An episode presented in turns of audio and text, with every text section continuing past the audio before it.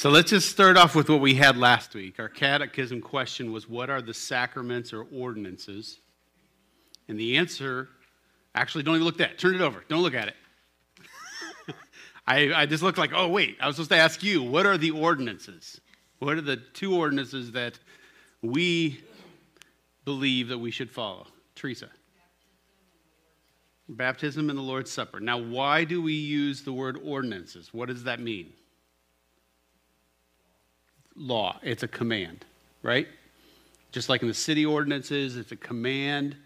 That's what, what we do. Now, our, sac, our catechism question said sacraments. How many remember what it meant to be a sacrament?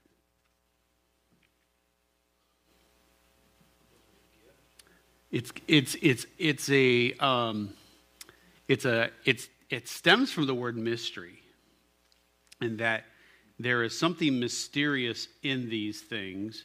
And the word sacrament in the Catholic Church tends to, it doesn't tend, it, it means that there is saving grace imparted when you are participating in those things. So they have seven sacraments. And we don't agree that any of those things give grace that saves. Um, Ephesians 2 8 and 9 says, For by grace you are saved, right? And this not of yourself is a gift of God, lest any man should boast. Not of works, lest any man should boast, right? Um, so let's read now. You can turn it over now that the answer is right there. What are the sacraments or ordinances? That was the question. The answer was the sacraments or ordinances given by God and instituted by Christ, namely baptism and the Lord's Supper, are visible signs and seals that we are bound together as a community of faith by his death and resurrection.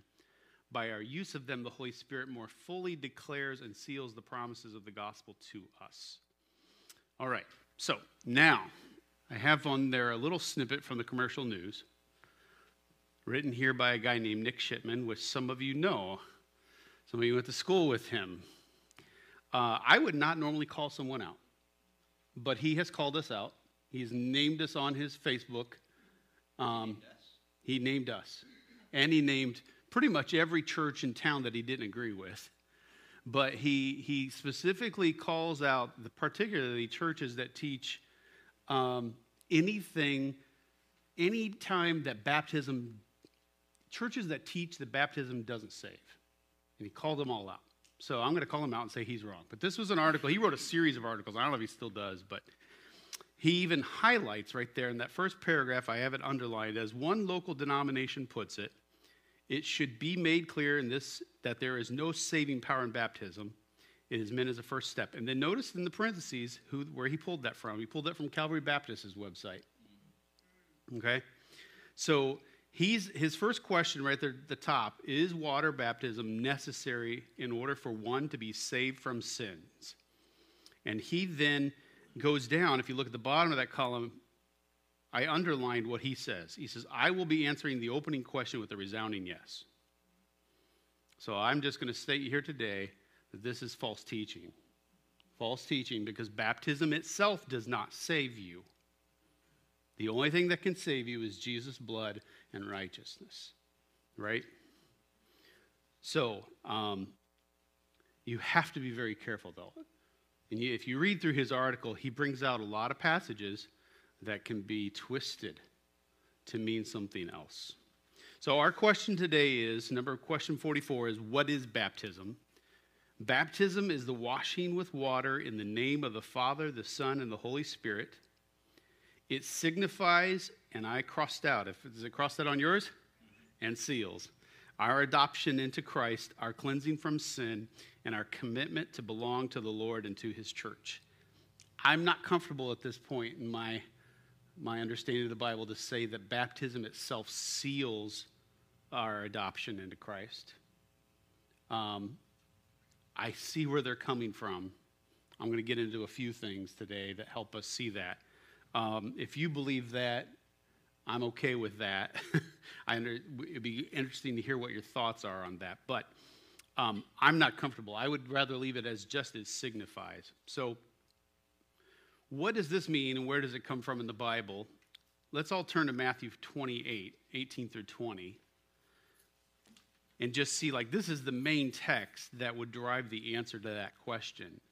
The part that this text doesn't show us is the part of uh, it sealing, and I don't, I have some issues there at this point. So we're looking at Matthew 28, last chapter of the book of Matthew, verses 18 through 20. And Jesus came, this is after Jesus' resurrection. He spent many days with his disciples after that.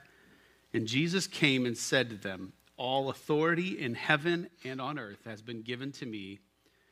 Go therefore and make disciples of all nations, baptizing them in the name of the Father and of the Son and of the Holy Spirit. So you directly see right there where our catechism answer comes from, right? Baptizing them in the name of the Father, the Son, and the Holy Spirit, teaching them to observe all that I have commanded you, and behold, I am with you always to the end of the age. So that's, that's the text. Jesus tells us. And, and I think it was Mark or Jeff that when I asked why we baptize, uh, one of you said, because Jesus told us to. right? And that's probably the easiest answer. Like if you want, if somebody asks you, just say, well, Jesus tells us to. I don't even fully understand it, maybe. That's okay of an answer, but Jesus tells me to, so I'm going to do it. But let's get into it a little bit to understand the why a little bit more. We started to delve into this, but we're going to explore it a little bit today. And then next week's question is about the Lord's Supper, and then we'll explain that too, how it relates to the covenants. So let me just ask you first how does someone become a child of God? Trust and obey. Trust and obey? Um, I'd like the trust part. oh, was it something from his article? No, it's your uh, the spaces. So it's, just, it's like plain hanging out. Oh, I see what you. Sorry. Oh, he's trying to guess on the blanks. Uh, it's not trust and obey, but I would say that trust is part of the answer. How does one? Be, uh, yes, thank you. Repent and believe, right? Which is where the trust part is. Uh, tomatoes, I'd throw it at him. uh, repent and believe. So when we say to repent, to repent means to forsake your sins and your own salvation efforts. So repenting means turning away from your salvation efforts, realizing I can't do it. I have tried, and that is something I need to turn from. It's turning from my sins and from my salvation efforts because you can't do it. That's what repentance is turning away from both of those things. And believing means putting all of your trust in the full work of Jesus for your eternal salvation, right? We summarize it. This is the message that John the Baptist came preaching. Jesus said at the beginning of Mark, the apostles taught it repent and believe. So that that's important for us to think about. Why what happens? You first repent and believe, and then you're baptized, right? It's not repent and believe and you're and baptize and you're saved. You repent and believe and you're saved, and you're baptized. Then you get baptized. I do think it should be much more sooner than a lot of churches do.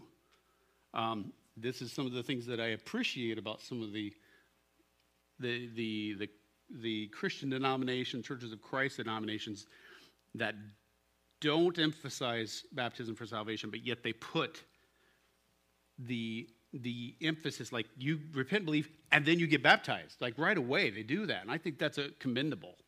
I think that's commendable. I don't see any reason why you should wait. Now, I do have a problem if they teach that you have to do that because if you don't, you won't go to heaven.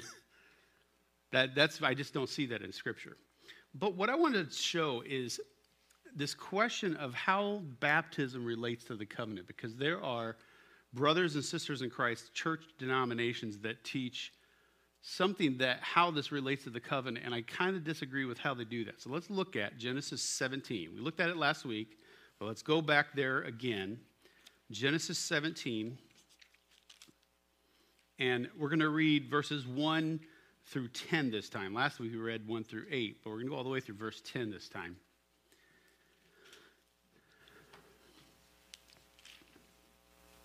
Genesis 17, when Abram was 99 years old, the Lord appeared to Abram and said to him, I am God Almighty. Walk before me and be blameless, that I may make my covenant between me and you and may multiply you greatly. Then Abram fell on his face, and God said to him, Behold, my covenant is with you, and you shall be the father of a multitude of nations.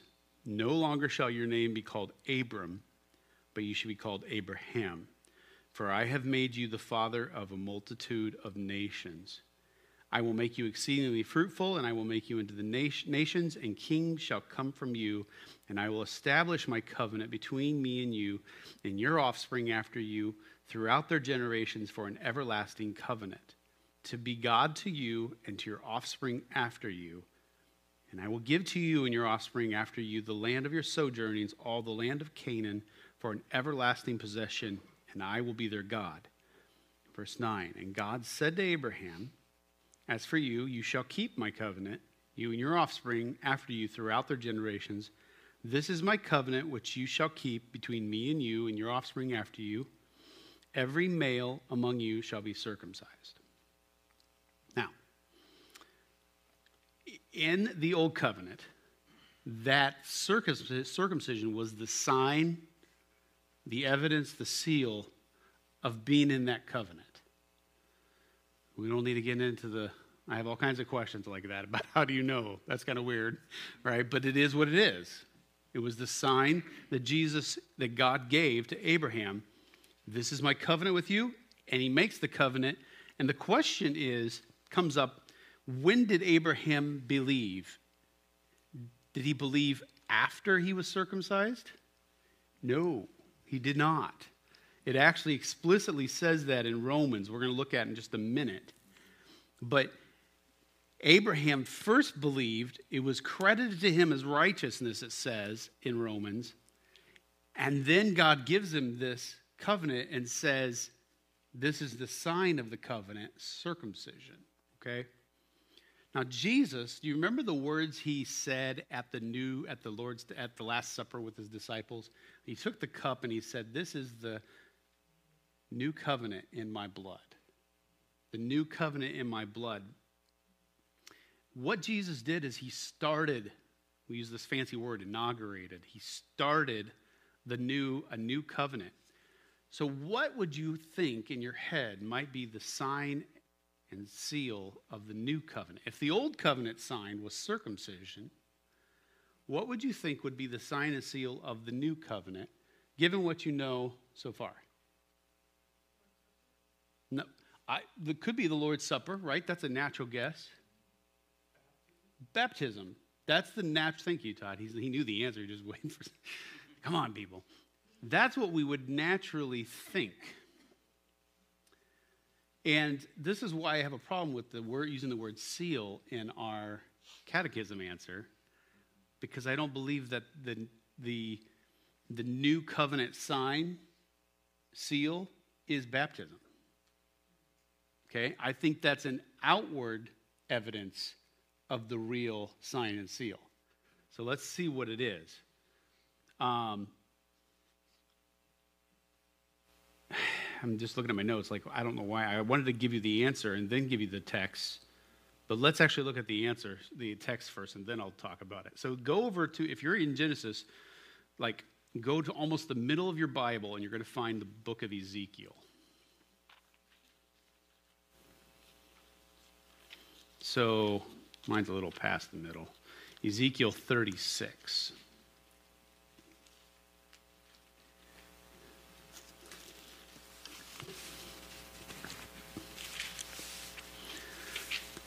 So, Ezekiel and Jeremiah, um, Isaiah are all books that are given to Israel either in the middle of their exile, they've been punished and sent to Babylon because of their idolatry. They did not keep the Mosaic covenant. They're, they go to Babylon. Those three books are either right as it happens or prophesying it's about to happen, but they're all right then.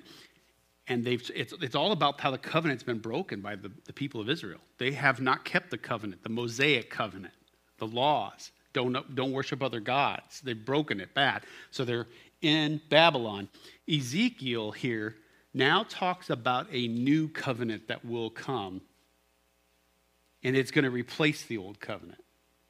So look at verses 25 through 27. Uh,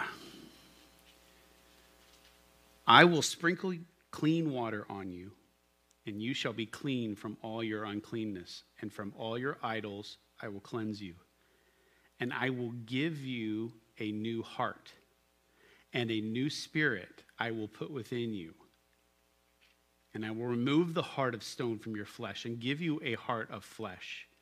And I will put my spirit within you, and cause you to walk in my statutes, and be careful to obey my rules. You shall uh, dwell in the land that I give to your fathers, and you shall be my people, and I will be your God. What does the new covenant say about their hearts?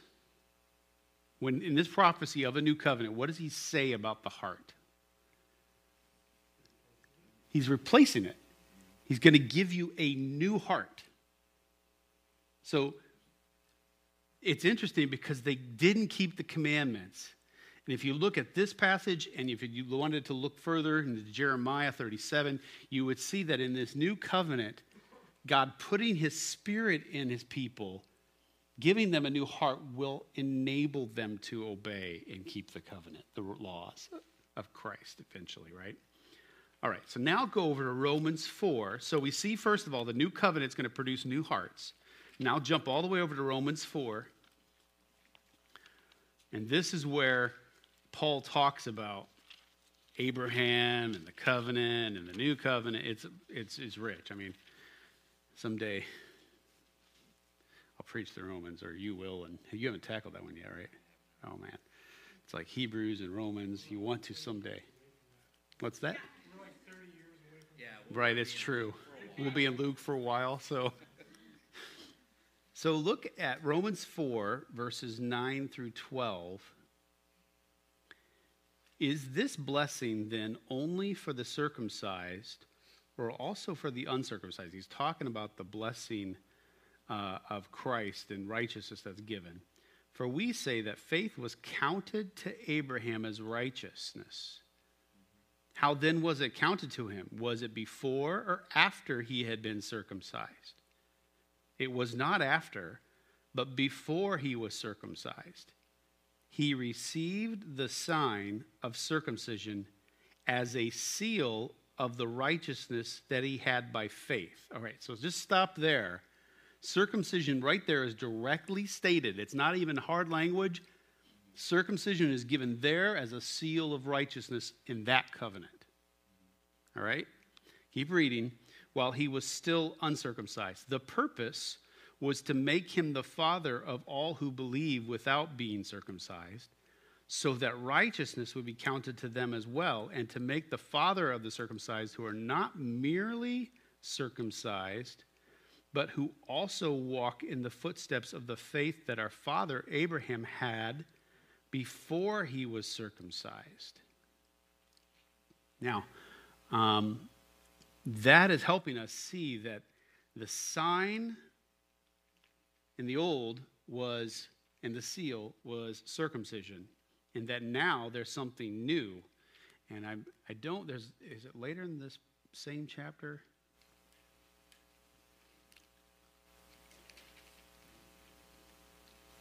Give me a second here. Well, that's all right. So, Abraham first believed, then he was circumcised. Now, let's move over to Colossians 2, and you'll see a connection now, finally, to baptism and to this circumcision thing. That's really, really strange for us. I get that. Colossians 2, verse 11 through 13. In him also you were circumcised with a circumcision made without hands, by putting off the body of flesh by the circumcision of Christ having been baptized with him in baptism, in which you were also raised with him through faith in the powerful working of God who raised him from the dead. And you, who were dead in your trespasses and the uncircumcision of flesh, God made alive. Now, that made alive there is another way of saying he gave you a new heart. God made you alive together with him having forgiven us all our trespasses. And I don't have time today to go and show you, but even starting as early as Deuteronomy chapter 10, I believe, you will see God already start to say that what you need is not a physical circumcision, but a spiritual circumcision. So if you're looking at blanks on your thing, on your handout there, salvation involves a spiritual circumcision of the heart. When Nicodemus came to Jesus at night in John 3, he said to him, You must be what? Born again. You needed to have a new heart. And there's a term that we call that, that really comes from Peter using this term called regeneration. Regeneration is you getting that new heart. And the, right here, when in Colossians, when Paul is talking about baptism, it's showing that you were baptized into Christ in a spiritual way. And that spiritual circumcision, that new heart regeneration, is the sign. The sign and seal in the new covenant is not baptism, but it's the new heart. You're going to see a lot of times in the Old Testament, you see a physical thing that God had his people do and we call it a type because it points forward to something in the future. And then when you get to the New Testament, Jesus or the apostles talk about that type being fulfilled, and we call that an antitype, not like against, but the, the complement. So, what usually you'll see of the physical thing is it's a spiritual thing in the New Testament, that it pointed to a bigger spiritual reality. For example, Paul talks in Corinthians about when they drank from the rock in the wilderness. That was a real physical thing. He says they were drinking from Christ. There's the Old Testament has all these physical things that point to what Paul calls shadows of a reality. So, circumcision, physical circumcision in the Old Testament, spiritual circumcision in the New is the sign and seal of the new covenant.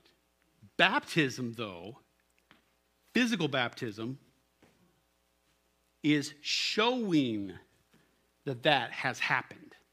It is showing you that you have, showing the world that you have died with Christ, been buried with Him, given a new heart, and raised to new life that you would walk with Him. So, um, that's what I would say about the, the sign and the reason I don't like our catechism saying seals, because I think that the real seal is the new heart that you're given. And that the baptism is just the outward sign that, hey, this is what's happened to me internally. Okay, so the, the next bullet in there says the New Testament teaches that faith comes first and then baptism. Faith comes first and then baptism. So let me just give you a few examples. I'm not going to turn to all those passages, I'll just explain them. So John the Baptist started baptizing people before Jesus came on the scene. He was baptizing a certain kind of people. He wasn't baptizing them so that their sins would be forgiven. He was baptizing them because they were repentant. He's re- baptizing repentant adults. Baptizing repentant adults. So then Jesus says, in the passage we read, Matthew 18 or 20, verse 18 through 20, the main verb there is make disciples. How I go and do that. And you make disciples and then baptize.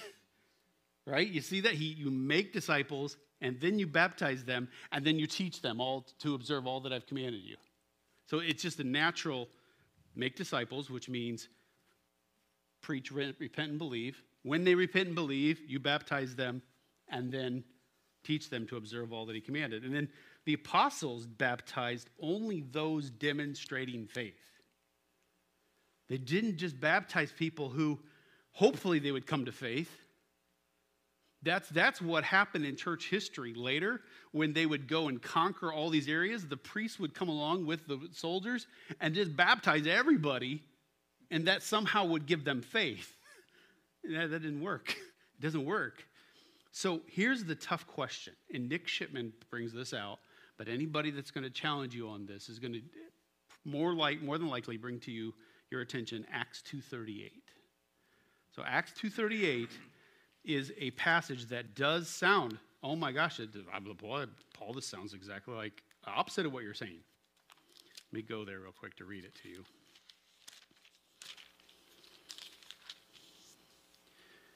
Acts 2:38. Peter said to them, "Repent and be baptized every one of you in the name of Jesus Christ for the forgiveness of your sins, and you will receive the gift of the Holy Spirit." Wow, Paul, that just sounds like that completely undermines what you just said. You see that?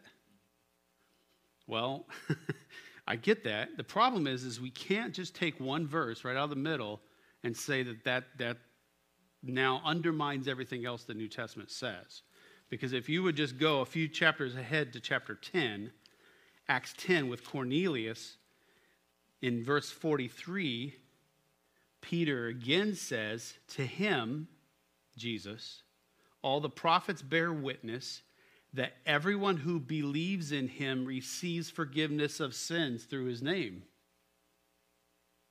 So either Peter doesn't know what he's talking about, he's contradicting himself, or we're missing something. And there's a whole lot of reasons why. And I put a good article in the handout there for you to look at that walks through arguments of why, for the forgiveness of sins right there, cannot mean that the baptism itself gives you forgiveness. What were you going to say? Um, well, two things. One, if you keep going in Acts chapter 10, the very next story is the story of these people mm-hmm. receiving the Holy Spirit. And then Peter says, But what's to keep us from baptizing them? I mean, they don't, they're all, so the Spirit came before. Yes. Um, the other thing is, I heard a, a guy a long time ago say that Acts 2 passage. It'd be like if you said, If you get on the bus and sit down, you'll go to school. Well, you get on the bus and stand up, you're still going to go to school. You're just being disobedient along the way. Bob, Bob Miller. That sounds like a Bob Miller thing that he yeah, would say. That's yeah. good. Well, even in that same paragraph, so they bring out that verse, but they're ignoring the whole paragraph. So at the very beginning of verse 42, these people, uh, not 42, 237. These people hear Peter's sermon, and it says, Now when they heard this, they were cut to the heart and said to Peter, to the rest of the apostles, What shall we do? At that point, these people already believed the message he had heard. Yeah. And even if you go to the end of the paragraph, it says, verse 41 So those who received his word mm-hmm. were baptized. So they believe first, then they're baptized.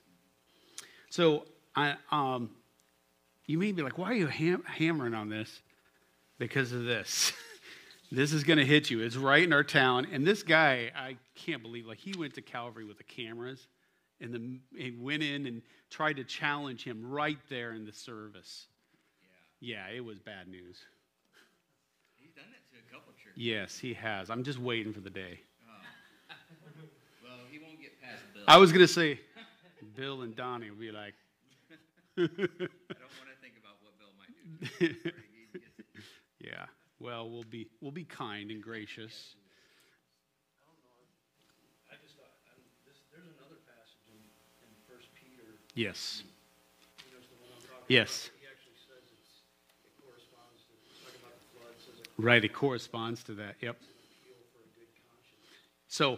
think about this. So, that first Peter passage and that link I gave you has a link to a separate article in that same passage. In the flood, what saved them? Was it the water? No, that was the judgment. In fact, you will see through the Bible that water means one of two things usually. It either means chaos and judgment, or it means life giving. In the story of the flood, water must mean judgment. What saves them in the flood? Their faith, right? Their faith. And it's symbolized, shown by them being in the ark. The ark saves them.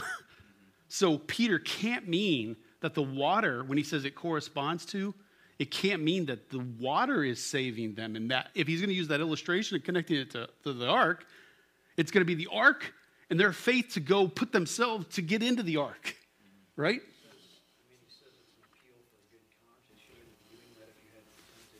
Yes, exactly, Mark. Exactly. Exactly. So we've got just a few minutes left. And I want to just ask you, why does it matter? I've got four reasons here for why it matters. But be thinking, okay, what else would you add? Why does baptism matter? Why, why does this whole conversation matter? Um, so the first one we've already talked about because Jesus commands it. That's why it matters. Well, if Jesus commands it, that explicit, I want to know what Jesus commands. I want to know what he tells me to do because he says, if you love me, you'll do what I, you'll, you'll keep my commands, right? I think it also matters because it's the first step of obedience. Like, if you weren't baptized right it, so soon after you came to Christ, you should be thinking, why am I not baptized? Because God is telling you, Jesus is telling you, be baptized, right? And then, third, because when you do, it shows the world that you belong to Christ. That was super important in the time the New Testament was written. Because if you got baptized, you're basically saying Caesar is not God. In fact, when you would be baptized, there was a they would say, Who is Jesus Christ? And they would say, He's my Lord and Savior. And that Lord, kurios in the Greek, is the same word that Caesar wanted to be called, he wanted to be called Lord. And they would say, Who is Jesus to you? And you'd say, Jesus is Lord and my Savior. And then you're baptized and your life's going to change. Now, we don't get that in America, but I guarantee you, if you live in Sudan, it's the same for them because their life, if they get baptized, they could be dead. Their family will immediately ostracize them. And that's, the, that's just the beginning of their problems. So it shows the world you belong to Christ. And then, fourth, because it shows the church that you are with them. So that's why I think it's really important in a to do baptism in a gathering of your local church that you're a part of because you're showing that I am with you and I want you to hold me accountable because this is the profession I'm making that Jesus is my Lord and Savior and I'm with you. So, what would you say though? What else would you add or comments on that as far as importance of baptism or even any questions? Matt. Uh, I just know, just you know, when you're talking with people, there's a lot of people that have a misunderstanding about that, where they they find their confidence just in that thing. Why Yeah. this happened at this point, and you know, just understanding it better opens up a door of opportunity sometimes to talk about it with people and help them see that no, that's not. Yeah. Whether or not they are genuinely a Christian or not. Yeah. Just helping them to see that that's not. It's not based on that. I, I think that's fantastic because for I've been being a pastor since like 2004 5 ish, and I've had to in the church that I've been in to become a member. You come, you sit down with the elders, and make, you give your testimony. And when I first started doing that and hearing people's testimony, if the first word that came out of their mouth was, "Well, I was baptized when," my mind immediately went immediately went to, "Well, they can't be a believer because they're putting their hope in the baptism." And I've had to mature in that because I have to ask them questions. And especially around that time, I was going to seminary, started studying history, church history. There's a reason why people immediately point to their baptism, because that is the point in time that you know for sure you told the world that I'm with Jesus. So then I just press on it a little bit. Okay, that's awesome. Why did you get baptized then? And what did it mean? Right? And then I find out, well, is there hope really in Jesus or is in that baptism? It's almost like, well, I graduated at this point. That's that summarizes everything that happened to you in high school or college, right? So baptism in itself, if somebody says, "Well, I was baptized," okay, I don't necessarily think right away anymore. well, you weren't a Christian. It's it's well, what did that mean? It, it, so throughout church history, people point to that period of time in their life. Well, that's when I came to Christ because I immediately got baptized. Just like the, the Ethiopian eunuch who's reading the book of Isaiah, the scroll of Isaiah, and Philip comes alongside and says, What are you reading? He comes to faith in Christ and he says, Well, there's water here. Why can't we get baptized? That was like how quick it would be. So I kind of I kind of get that. But You know, I grew up in the middle of this yeah. controversy because we went to we, we went to to Church of Christ. Right. And we went to First Baptist. so my mom. It was always like this for us. I'm not going to answer that for you. I want you to dig. You dig yourself. Mm, And it's really interesting to me because I see both sides kind of making this stance Uh-huh. when like I don't know how to say this. There's I've never seen a person within Church of Christ get baptized without a confession of faith yeah. and a commitment to repentance. Yeah. So it's hand in hand in hand. Yep. Yeah. And I understand on the Baptist side where it, there's more of a time between, but at the same time, I've also seen where there's too much of a span. Yes. Yes. Agree. Whereas they're hand in hand in hand. Yes. And and you know, you you talk about the Acts ten scripture. There's a scripture in Acts eight where it talks about people had heard the message, repented, baptized, and then didn't receive the Holy Spirit. And didn't Yeah. receive the Spirit. Yep. And, Right. and to me, it's like, why are we trying to say this is what? Why are we trying to say this is how the Spirit works? When I think it's clear that the Spirit does what the Spirit does. when the Spirit does it. Yeah. And so I saw the same thing in the Baptist realm. I saw this emphasis on the prayer. Yeah. Yes. Me, Oh, it was just as much as Absolutely. on the baptism. Yep. And I'm, again, I'm like, you have lost sight of the fact that it's it's it's this. It's it's a it's a hard decision Right. between me as a human and Jesus and Yep. Yeah. our Savior. Yes. Right? Yes. It's not. I don't. Somebody doesn't even have to say the prayer with the pastor. Right. Exactly. Because the Spirit gives you a new heart. And when that happens, your eyes are open. You believe. And you say, well, which one happened first? I don't know. You- and and that's I, I find that refreshing because just knowing like those of us who went to First Baptist with friends that went to a Church of Christ, there was just always these arguments. And you're right, Jeff. They'd get hung up on a prayer or hung up on a baptism, and we're both missing it. Yeah. Right? I, on that same note, I, there's been times where I wished we could find a way logistically to keep the baptismal full and warm, warmish anyway. Yeah. Because I would I would love to do it that like like someone. I mean, I it could be in the middle of the week and somebody's like, I, I want to be a Christian. I'd be like, let's go. I got I'm, I got a spot I can take you right now and just Yes. you know like. What's that? There's creeks everywhere, man. Oh, that's true. That's true. Stony Creek. Is Yeah. Yeah. Oh yeah. Well, that's what Phil Robertson from the Duck Dynasty. He'll, he'll baptize you. We're we're we're we're definitely rabbit trailing. Josh has a Yeah, comment. sorry. I may be way off in this, but uh, it seems to me like the people who feel like you need baptism in order to be saved, it almost leans towards something we can do to save ourselves. And to me, that, that almost If they're putting that emphasis. Yeah, if they're putting that emphasis to the same extent as what we saw, like with this prayer, like if you didn't make this prayer and this kind of formula, that in itself becomes the idol. Well, I prayed a prayer. I went down, right? And did, when did you go down the aisle, right?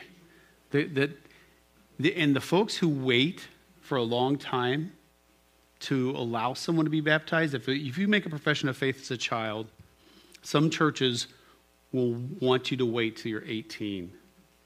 And to me, I think, and- I, I could be wrong in this, I think that betrays what they say baptism means.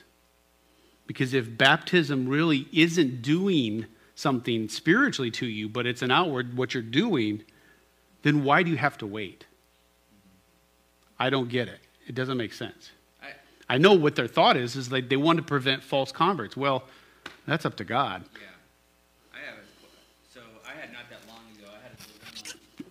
There was a, I think he was 15 and come to me and said, I want to get baptized. Is it time? Be getting the, No, I was scratching my neck. um, just, like I'm just scratching my.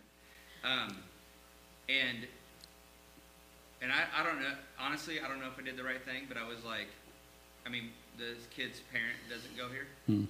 and I was like, you know what? I, I'd like to talk to your mom first, um, that was actually, but I, I had a hard time with that because there was that part of me as well. It was like, if why would I not? But then I'm like, you know, should I at least? But of course, then the, the parent would never call me, and so, you know, I was Yeah. never able to do it, and the, the kid doesn't doesn't come very often. But Mm. um, that's where it gets, you know, I, w- I had a tough time working my head through that. Like, what should I do in this situation? You know what I'm saying? Yeah, I do. So, so I like what you brought up about that pressure hmm living in Su- in Sudan.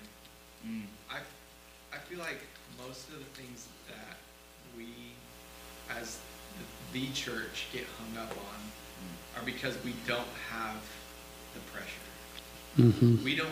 We have time to sit here, and and squabble about this over here and this over Yeah. here. Whereas, if if we were in a country where we didn't have the same permissions and allowances, Mhm. would it change how we? Absolutely. I, I believe it would. Yeah. And I, I think we wouldn't then ask the question, you know, do I have a baptistry that's warm and, and ready? That's, that's out of convenience, but that's because Yeah. we live in a convenient. Right. culture. Right. And I don't know how you would that, you, you can't, I, you can't force that pressure, right? Right. But, take the I'll take the warm one when I can. yeah, right. If it comes down to it, guys, I'll be in the creek. But But it's just Yeah. interesting that, that cultural aspect of, Yeah. yeah, I'm going to close this in prayer. He hasn't given me the look, and I'm kind of surprised, but it's 20 after, so let me pray. And then next week, we'll have a similar discussion about the Lord's table. I think there'll be a lot less controversy for us on that one, but it should be exciting. I, um, Father, I just thank you for your word to us that is precious to us, and it's um, your words from your son Jesus, who, who t- gives us commands like to forgive one another and to, to love one another and to serve one another and to um, love our enemies, but also says to be baptized and to observe all that you have commanded. We ask for your help to be faithful to believers, not comfortable in where we're at, but really seeking to show Christ to others by doing what you tell us to do, even when it's hard. And God, I know the time is coming when it will be harder for us. We've already had hints and tastes of it. Help us to be faithful as a church, to stand up and speak the truth no matter what happens. In Jesus' name, amen.